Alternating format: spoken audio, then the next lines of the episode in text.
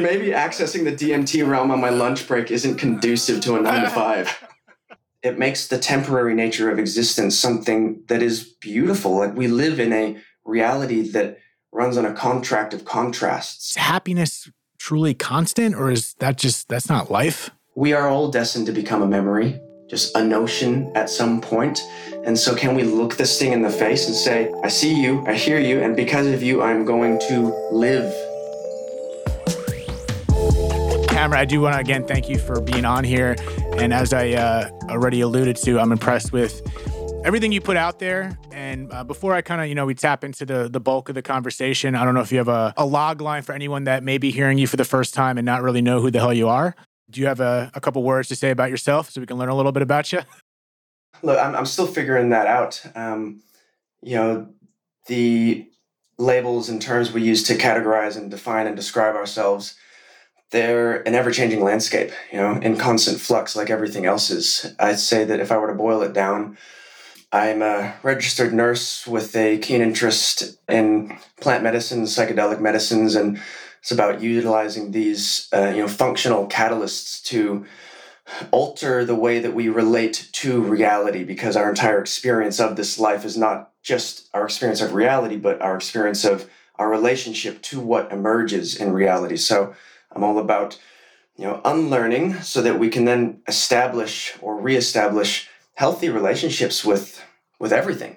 You know, be intentional about um, about living, and it's a uh, you know it's a journey through consciousness that we're all in, and nobody can map out reality for us. But if we can utilize the the ancient wisdom, the ancient lessons, and then pair that with modern neuroscience, I think that bridging that gap can help to create a more cohesive picture for you know intuitive living that really just feels good. See, we barely even got it started. I'm I'm amped up already. So th- thank you for that uh, that ignition right there. I think that that's a great start. I appreciate you tapping into that, and I respect how you know to boil one person down in uh, one question like that. I think you just did that beautifully. So thank you. I'm happy I listened to your most recent podcast. I know it wasn't dropped today, but I think maybe a few days ago um, on your This Might Be Helpful podcast you mentioned something, I might be butchering this, but how when someone's going through something, I know I know this podcast is about grief and death, but any trauma or whatever the hell we're working through in life, it seems like a, a unattainable task to maybe get where we want to be, whether that be healing or whatever. And then you answer your own thought about saying just start here, start where you are now. I believe is what you said, and I think that's just a, an important transition into the conversation that I'm you know looking forward to tapping into. And specifically with grief or if someone's in a trauma again we don't have to get specific to grief but how do you speak to someone about starting here when they're feeling overwhelmed within the moment of whatever pain they're feeling if that makes sense? I mean look that's it's such a common question these days is like where do i start? What do i do? And it's important to recognize that you know you've already started. You know you wouldn't be asking these questions if you had not already started and that is the game, is asking the questions. And uh, Ram Dass had this great little talk about, you know, doing the inner work and doing it in a, you know, in a quiet way that is reflective and introspective in the sense that when somebody meets you and speaks to you, they go, what is it about this person that they seem to be having so much fun and I'm not? And that's, that's where the game starts is when you start asking questions. And so, if we have a question like where should I start, what should I do, can we just rejig those questions to suit where we are right now instead of where should I start, what should I do, this this massive unknown landscape of reality, what would make me feel good right now? How do I want to feel? How do I want to feel tomorrow? What do I intend to feel like? And use that really momentary state of intention to then guide our behaviors and actions so that we can then elicit the state of mind, the state of being that helps to unfold and unpackage the next questions. We have to ask ourselves helpful questions and those open-ended questions of like where do I start? It's it's not really a question that leads to the next question life is a series of questions and the mind is a tool for thinking and thinking is often questioning it's not really a tool for knowing that knowing is like a, a physical sense, it's a felt sense of knowing. It's when we turn exposure into experience. And so we have this abundance of information, and that abundance of information almost introduces scarcity into the mind. Like, because we have access to so much information, it makes us doubt what we do know, doubt where we are, doubt what we're actually capable of. We hear all of these things like, uh, look at the sun, have cold showers, move your body. And people know this on a intellectual level, but how do we bring that into a experiential level? How do we use, even if you don't think it's very much, use what little we know and act on that in a way that is intentional, with my intention usually to feel better. Like, you know, there's a notion that we should sit with our feelings and really get into them. And I agree with that, but I also agree that we can change that state. Like, I sit with my feelings so that I can understand them, so that I can better cater to those feelings and assume more agency and autonomy over the trajectory of this inner experience. So uh, this is this question in regards to what you just said. I, I don't believe in a one size fits all, but I've also heard you say something about healing is not linear or dealing with trauma is not linear. And I think that's a very big aspect specific to grief. A lot of people relied on, you know, the five stages of grief. And even though from my understanding, the five stages of grief was specifically written for people on their deathbed, so it doesn't exactly apply to all situations. That chaoticness of going through a trauma is confusing and hard to understand.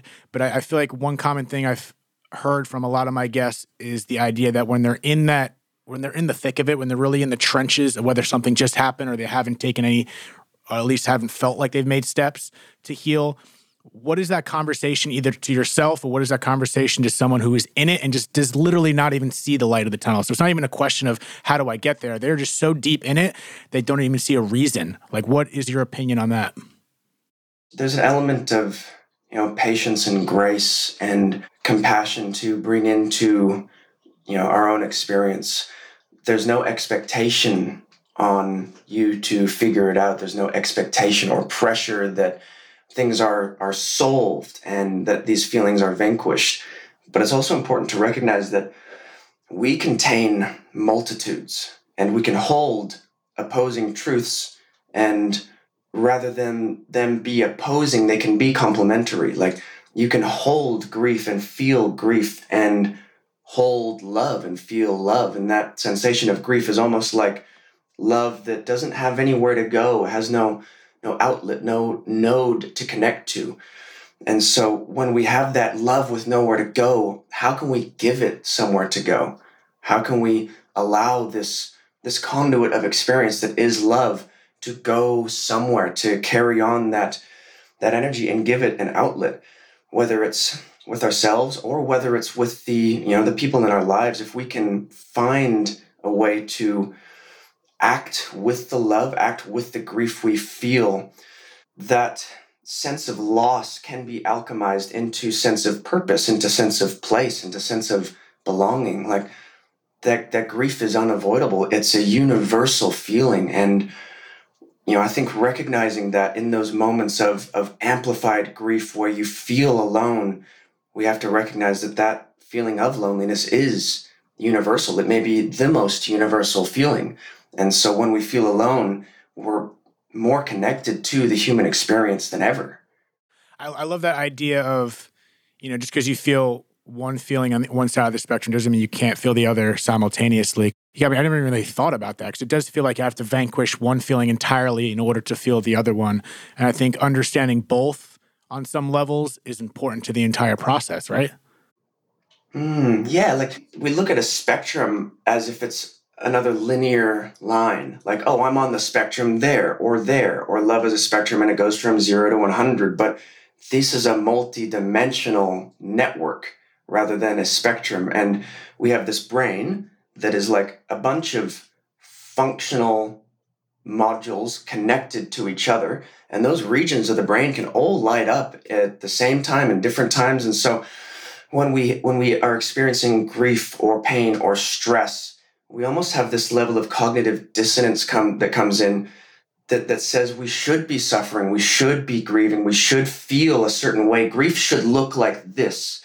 And to feel happy in this time is to be disrespectful to that grief. To feel joy in this time is not allowed, it's not right, it's not morally sound. But we can be stressed out of our minds and still look up and laugh at the absurdity of it all. We can be grieving and experiencing the sense of loss and still see the beauty of life, the beauty that is there. And, you know, I think that Buddhism is a really utilitarian mode of thought because it's less like esoteric and and abstract and more just a really solid effective way of processing reality.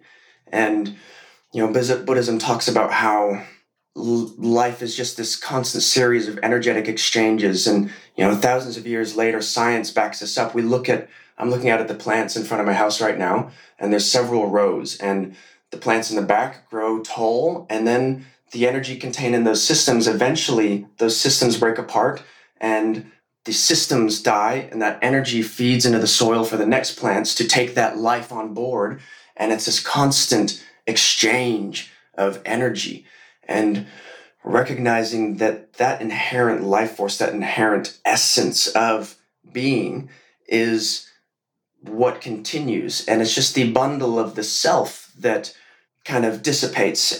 You know, there's that thing that the backdrop of reality, the backdrop of awareness that is aware of the thoughts that I'm thinking, that can hear the voice in my head. That stage of reality is what will always continue. And when we can find solace in that foreverness, it makes the temporary nature of existence something that is beautiful. Like we live in a reality that runs on a contract of contrasts. And it is only through that suffering that we get to experience the full spectrum of this, this experience. And without the full spectrum, we're starving on some level, right? Like every beautiful piece of music, every beautiful piece of art, every piece of poetry that really hits you and resonates, it didn't come from a place of of carefree joy. Often it came from somebody translating suffering into wisdom. And we come away with these things with, you know, notches in our belt, ways to re- relate with community, to relate with people. And through that, if we can bring a level of vulnerability into it, I think that's how we drop some of the masks that compress and hide our fullest expression, right? I think a lot of this is about expression, which is hard to do when you're grieving. It's hard to do when you don't feel good. Often the last thing you want to do is talk and speak and get things off your chest. But when we don't express ourselves fully, whatever that might look like, the, the fascia of our spirit gets tightened and jaded and it starts to develop like a a, sh- a shell, this thing where nothing comes in, but also nothing goes out. And similar to, you know, like a, a bud that's blossoming from a seed, it has to break the shell. And there's a moment of resistance and pushing through that resistance. But there comes a time when the pain of staying compact and bundled up in that seed is too great.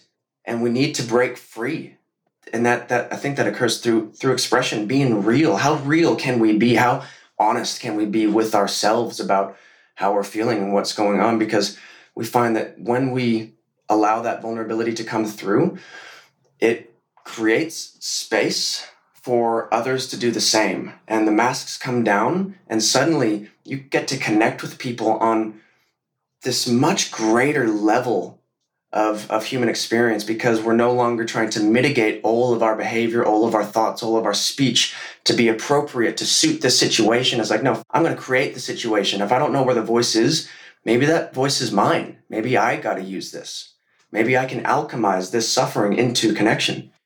So when you talk, hopefully, about my interpretation isn't butchering everything you just said, but in regards to that exchange of energy, is that in relation to just and everything you just said, that contrast of life, the way it ebbs and flows, and and that ebb and that flow, and one side of the spectrum support each other, and it's important to recognize that, and that is part of the process. And when when you talk about the mask, is that mask, or I guess many is many masks, but the first thing that jolted into my head is kind of this mask that I feel like we have to be like happiness is a constant.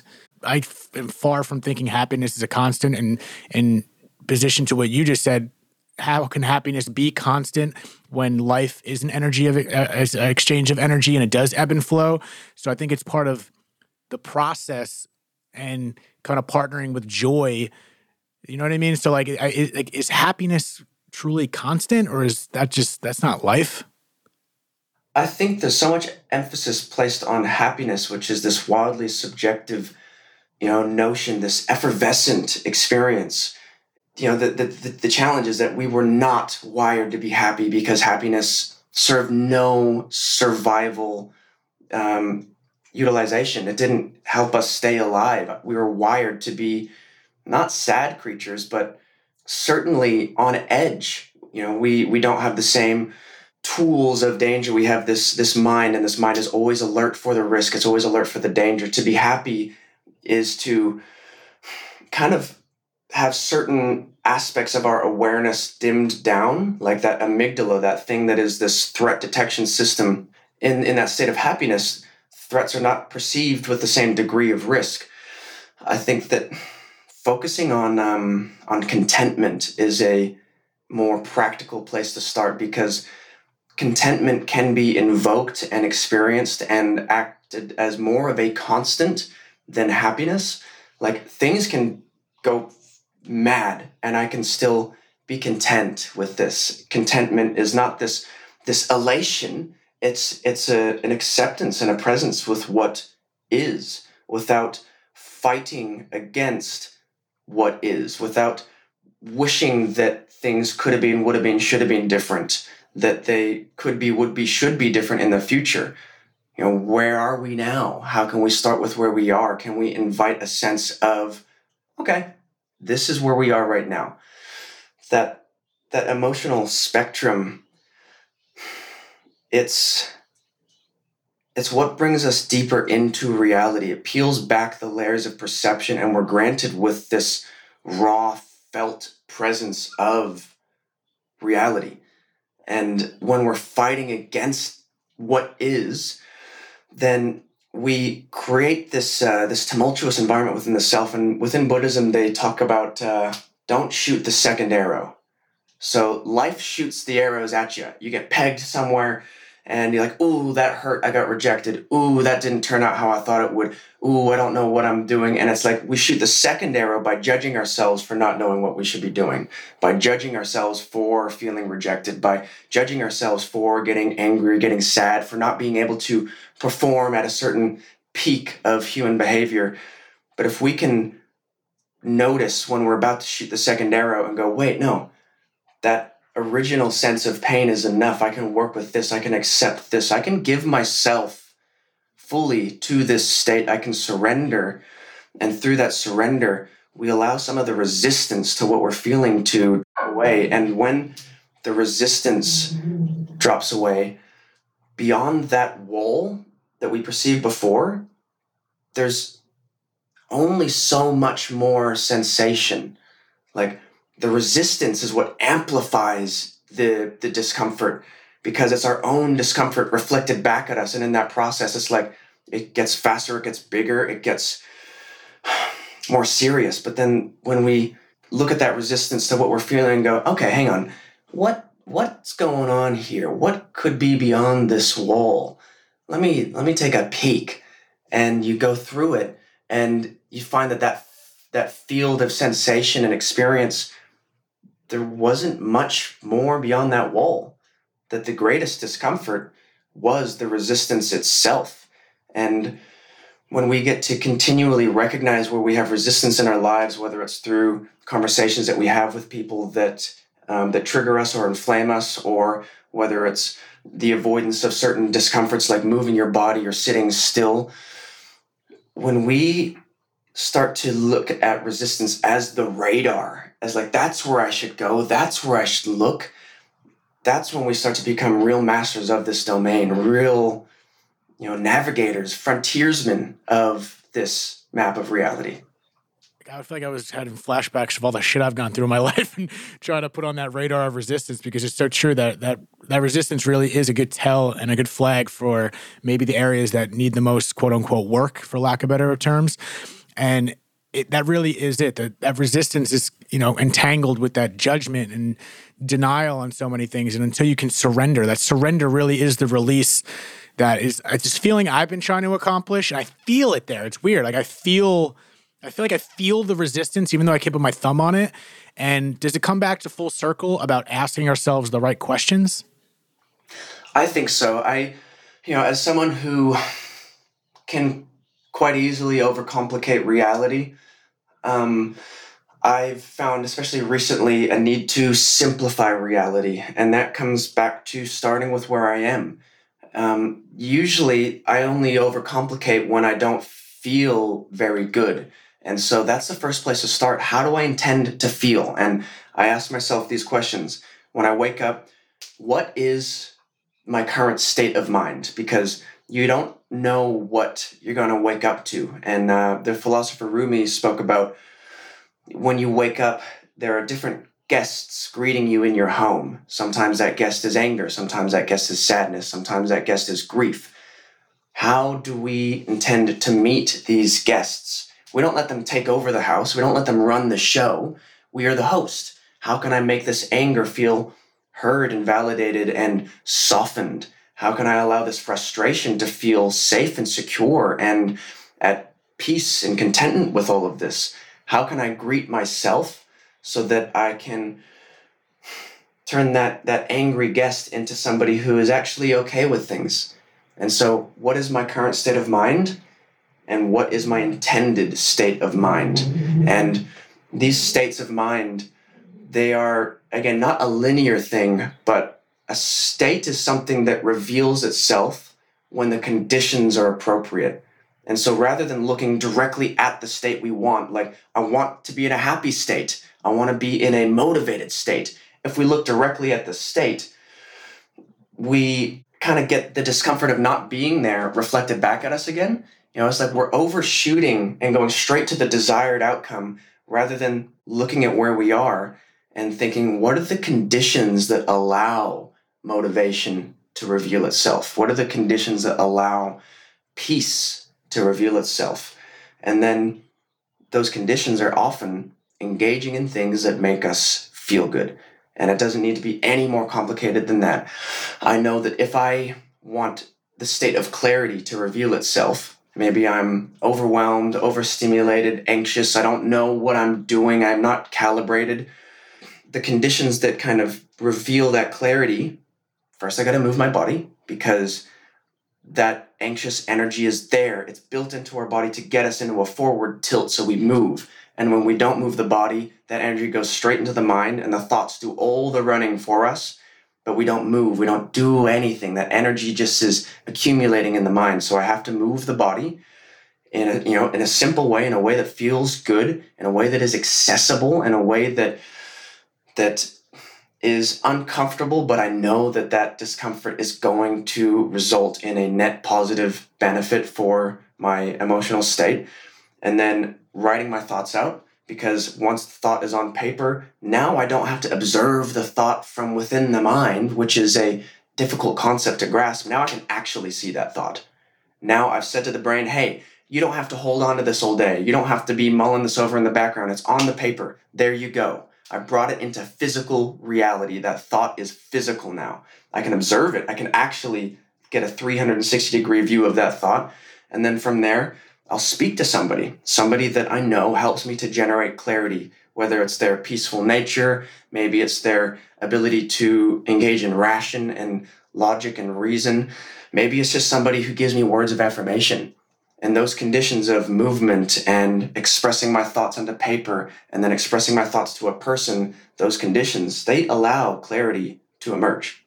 Man, I, I love that idea about getting, you know, greeted by guests in your house. Sometimes it feels that no disrespect to this, but sometimes I feel like grief is like Jehovah's Witness at the door. I'm like, just get away from me. I don't want to deal with you right now.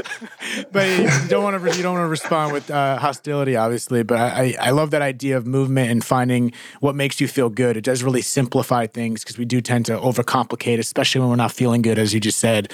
And I feel like that idea of finding out what feel and I think there's a balance of certain things make you feel good that aren't good for you. I like to think most people know the difference, but when you do find what feels good for you, it's like that first domino, and it seems to be like a chain reaction of this, that, and the other kind of lead you down that path. I, I think these are all amazing modalities. I, I, I do want to tap into your thought on. I know you're big on, and you've, for lack of better words, again, preach meditation, and you have a lot of things out there that advocate towards meditation, and as you mentioned, plant-based methods. Do you have any comments on either of those as being a great modality too, especially for meditation, which I feel like a lot of people have this stigma towards, like I can't do it. Mm-hmm. Yes, and that you know is such a clear example of people fighting for their limitations. There's a term called terminal uniqueness. And terminal uniqueness is this kind of egotistical defense mechanism that in a you know an unconscious a subconscious effort to avoid discomfort to avoid confronting what might be there it says no i'm too broken to be fixed i can't be helped uh, my thoughts are too loud my mind is too scattered to meditate i'm unique in my unfixability. And those are all notions that need to be challenged because they keep us still, they keep us stuck. And, you know, meditation is something that I, I've not come into any single piece of confirmatory evidence that says that anybody can't meditate. Even the most scattered minds, divergent minds, if you think you can't, that is not a reason not to. It's actually your greatest reason to meditate. And I think that it's important to um, demystify the process a little bit because you know meditation, although it can grant you these these experiences of divinity and transcendence, the actual process of meditation doesn't need to be so complicated, and it should feel good. And so, you know, part of the practice is don't take it seriously. You're sitting down, like there's you know stories of these old zen masters who would get their students to go and meditate on a rock for hours and hours and hours and then the zen master would go over there and just beat them with a stick right? just like i know that you were deep in a trance there but you were taking it seriously like wake up wake up wake up and so like with with meditation the the simplest way if you want to engage in it to me is we need to develop our attention and our attention is that is the frontier of control these days.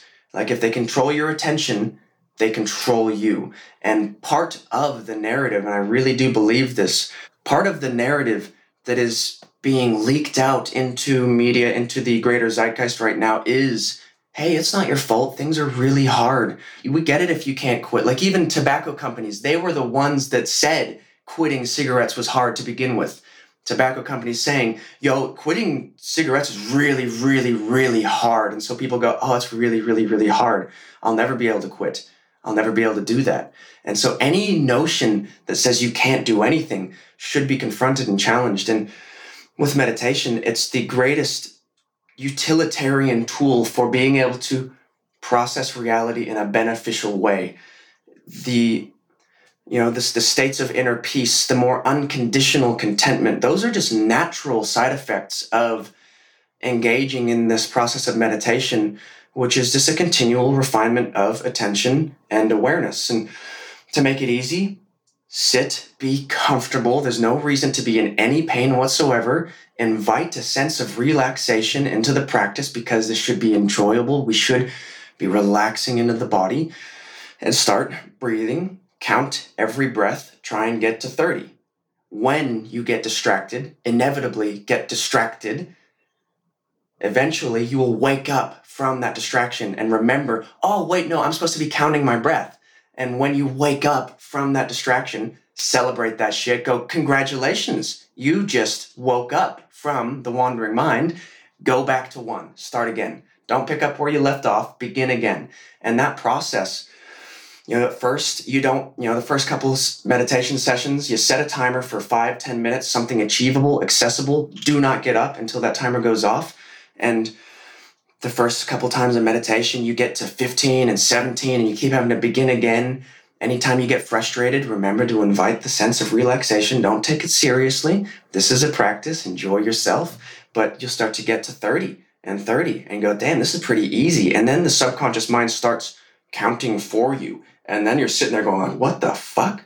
this thing is counting for me and I can see the counting occurring. And that's when you get, you know, a little bit more distance from the me show. And that really is what, to me, you know, a fundamental part of meditation is, is getting space between you and that incessant monologue of the me show, the thing that takes everything personally, the thing that feels like it's always being judged, the thing that feels like it needs to be doing better, it should be doing this, it should be doing that. You get distance and you can just see this little chatterbox going, meh, meh, meh, meh, meh, meh, meh, meh, meh, meh, and that's when you can see that thing with a bird's eye view and go, oh, I see that you're running these patterns. Invite the sense of love, and with the, you know, the filter of love going over your lens of perception, it's much easier to make these positive changes from that perspective of love because so much change is trying to be driven from guilt and shame. Like, I'm ashamed of myself. I need to be doing better. I'm guilty that I'm doing these things. I need to be doing better. Fuck that noise. Guilt is an effective motivator, but only for so long because it's externally motivated. But love, that's an intrinsic process. It's like, I love that these patterns have done the best they could to help me survive. I love that these patterns have allowed me to navigate an experience that I didn't decide to engage in. I just got thrust into it. I love that this this ego is doing the best it can to point out what might be good for me. But now that I see it, I can actually give it some informed guidance. I can say, "Yo, this is actually what we care about." Oh man. And with that intention, that's where intention comes into it. Intention gets your subconscious mind on your side.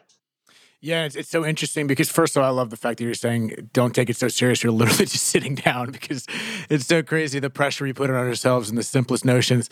Um, and you made me think about that chatterbox that goes off. Um, the, the, one thing I pulled from um, a book called Untethered Soul he he mentioned something about the voice in our head is like uh, is like that roommate that we have that that nuisance of a roommate. And if you had a if you had that person in your apartment in your house talking all this shit to you, saying all this crazy stuff that we constantly speak to ourselves, like you tell this guy to get either get out of here or like relax, or you wouldn't take him seriously or whatever. However you said it, I'm probably butchering it, but it, it's so it's so that that analogy was so important to me on how that is how we talk to ourselves and how would you handle that person in your own house talking to you like that. Yet we so constantly allow ourselves to talk to us like that. And that I, I love the way you you know you frame the, the how important is the conversations of ourself. And i believe in meditation and i have been so undisciplined myself if i'm being completely honest on doing that because i do almost take it too seriously. I don't know if it's the nature of being human or just my competitive nature but i do sit down. I even sometimes struggle with just setting an intention because i have so many things going on. I'm like oh my god i gotta pick one intention. I got mm. i'm just sitting down and not take it so seriously because I'm I'm taking that with me to the grave. So thank you for that. Well, I, I do want to ask you a personal question. Is there a, have, have you had a certain low in your life that you felt the biggest obstacle in your own personal life that you've had to overcome and apply these modalities that you speak of? Not a, an isolated event. I don't think that what I've done has come from a place of needing to have overcome some like isolated thing. I I think that a lot of this has come from maybe rarely growing up did I feel a sense of fitting in. It was always like I could fit in. I could easily like, you know, socially dynamic chameleon. I could go into any situation and nobody would ever sense that I don't feel like I belong there.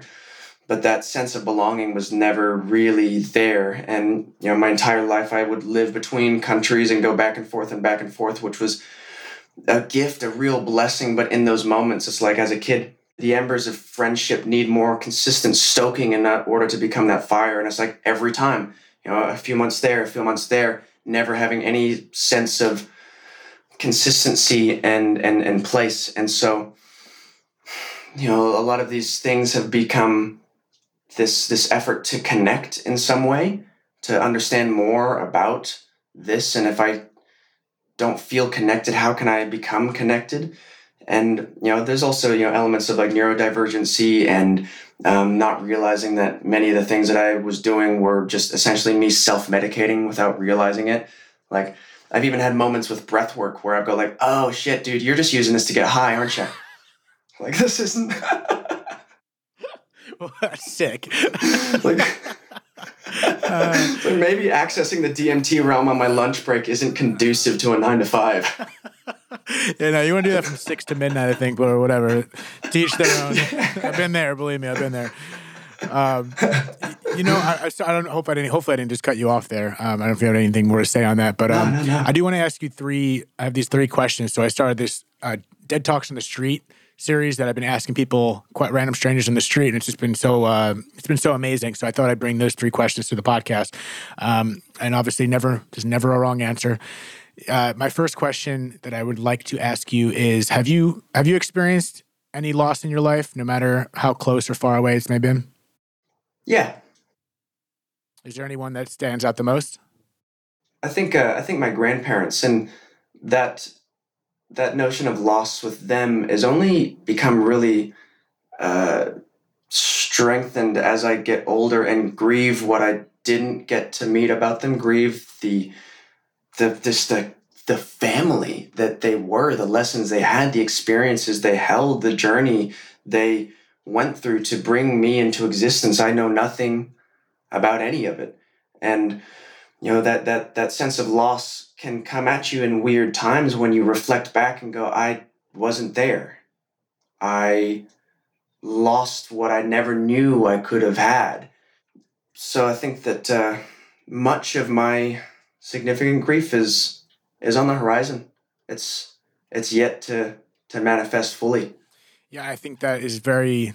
I think that's a very profound thought because you know when you think of death or loss, it, obviously it's coupled with grief, but that it's really perspective, and that perspective of regardless of what you felt then, the thought that you just expressed now is so vital to how you continue to live your life. Because making that realization that you lost these people without maybe ask, asking certain questions or learning more about them, I would think from someone uh, how, how I see you and how I've gotten to know you the last 40 minutes, you're very aware, you're very introspective, you think about things in a very beautiful way that those thoughts, I'm sure, whether consciously or subconsciously, carry the way you live your life, realizing that someone may not be there tomorrow and it is important to fulfill this relationship now and live life now ask those questions now. So i think uh, I think that's very beautiful. And even your awareness of what you just said, that the grief is in the forefront because it is inevitable. And I think the more conscious we are about this, it's not morbid, it's not putting yourself in a negative state. I think it only fulfills the way we can live our life. So I do appreciate you sharing that with me.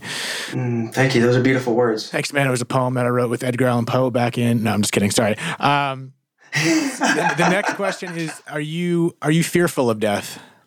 You know, my my initial answer was no but that's contextual based upon the way that I feel, right? Because I think ultimately every fear comes back to death, comes back to this this this confrontation of mortality and the the, the temporary nature of this experience. And you know, like I've, I've I engage in things that bring you closer to death? Like the you know the most incredible the deepest flow states i've ever had were when life is on the line. Like you know you're you're running a section of whitewater on a river that you've never been in before. And you know you do not know what's around the next bend or uh, when i'm running motorcycles and you're just like pinned behind somebody's line. And to have a moment of of distraction is to lend yourself into the arms of death. You know i think recently i've discovered another aspect of death just within the body. When your body is tight and unflexible and unyielding that in itself is this this this horseman of the apocalypse this disciple of death when you cannot move when you're not fluid. And so death comes in all of these little forms. It manifests wherever we are not supple wherever we are resistant. And i think that ultimately recognizing our mortality and the beautiful flash in the pan that this a moment of awareness is is what lends itself to a life fully lived. Death is one of the the ultimate drivers of ambition. There's something within us that wants to leave a mark on this world but as you continue to mark the world you realize that we are all destined to become a memory just a notion at some point. And so can we look this thing in the face and say i see you i hear you and because of you i'm going to live. I am going to live Perfect. It's ironic that you just said that because um, I can say this because the episode's technically going to be out by the time this is released. I just had Neil deGrasse Tyson on the podcast, and uh, he's a he's, he's a chapter called Life and Death, and the, I, brought it up to him because he sees death as a massive motivator. And I, the question I asked him was the same question I asked you. And in his book, he alludes to he's not fearful of death. He's fearful of uh, living a life where he could have accomplished more. So even though I brought up to him, I was like, you know, you just because maybe you're more fearful of that, but you can still be scared of dying. But nevertheless, it, it is that it is that motivating factor. Death does give you that motivating factor as long as you're willing to confront it. But if you keep pushing it to the side, you're missing out on a potential motivator. And I think that is a very a very important angle and beautifully said on your part. Um, the last question is, what do you believe happens after we die? Hmm. Hmm. those are, are those good um, or what? What kind of you got? Uh, it's just a it's, it's the mm that recognizes um, the the transient nature of my perception and beliefs.